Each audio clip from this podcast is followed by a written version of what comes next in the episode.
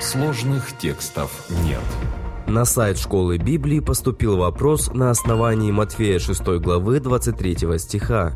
«Светильник для тела есть око, и так, если око твое будет чисто, то все тело твое будет светло. Если же око твое будет худо, то все тело твое будет темно. Итак, если свет, который в тебе тьма, то какова же тьма?» В Нагорной проповеди Иисус говорит о свете и тьме в теле через глаза – мне не ясен смысл последнего утверждения, если свет, который в тебе, как может быть и свет, и тьма, тем более, что перед этим он четко разграничивает. Глаз – свет, тело – свет, глаз – тьма, тело – тьма, отвечает пастор Андрей Бедратый. Первое, что нужно заметить для понимания этого текста, то это его контекст.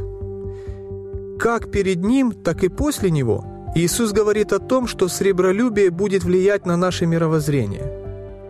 Перед текстом такие слова «Не собирайте себе сокровищ на земле, но собирайте себе сокровища на небе, ибо где сокровища ваши, там будет и сердце ваше». Евангелие от Матфея, 6 глава, с 19 по 21 стихи. Также и после текста мы читаем такие слова «Никто не может служить двум господам, Ибо или одного будет ненавидеть, а другого любить, или одному станет усердствовать, а о другом не родить. Не можете служить Богу и мамоне.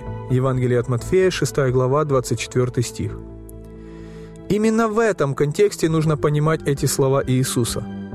Око – это то, через что мы воспринимаем мир, то, что формирует наше мировоззрение – и если наше восприятие мира будет искажено сребролюбием или другими грехами, то и наше мировоззрение будет соответствовать восприятию. Наша жизнь, поступки и решения будут обусловлены чистотой и незамутненностью нашего духовного зрения. Самая чистая жизнь будет у того человека, который живет по слову нашего Господа. Ищите прежде Царство Божие и правды Его, и это все приложится вам.